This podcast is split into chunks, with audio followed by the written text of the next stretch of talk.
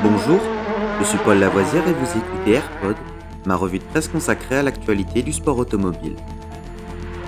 Good afternoon, ladies and gentlemen. This is Billy McCluskey from Palm Springs reporting for Embassy Sports of America.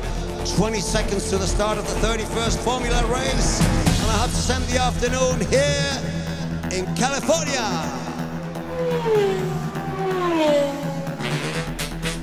AirPod, c'est toute l'info et rien que l'info.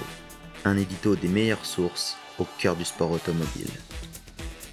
Au sommaire de ce AirPod du 15 mars, notre 252e épisode. Formule 1. Williams nomme un nouveau directeur général.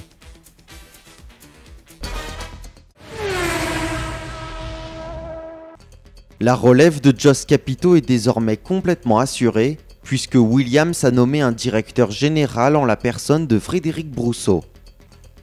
En décembre dernier, il était annoncé que Joss Capito avait quitté l'écurie Williams après deux ans à sa tête dans le rôle de PDG et de directeur d'équipe. Les fonctions de l'Allemand ont désormais été réattribuées. James Wolf, précédemment stratège en chef chez Mercedes, a endossé la charge de directeur d'équipe, tandis qu'il était annoncé aujourd'hui que Frédéric Brousseau a été recruté comme directeur général. Rappelons que Williams est toujours dépourvu d'un directeur technique après le départ de François-Xavier Demazon en décembre dernier également, auquel s'est ajouté la défection de son directeur de l'aérodynamique, David Witter.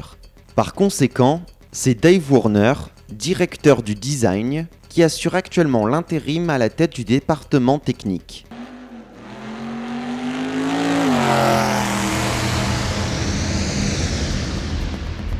Cet épisode de Rallyfan est fini pour aujourd'hui. Vous pouvez retrouver Rallyfan sur YouTube et sur toutes les applications de téléchargement de podcasts. N'hésitez pas à vous abonner.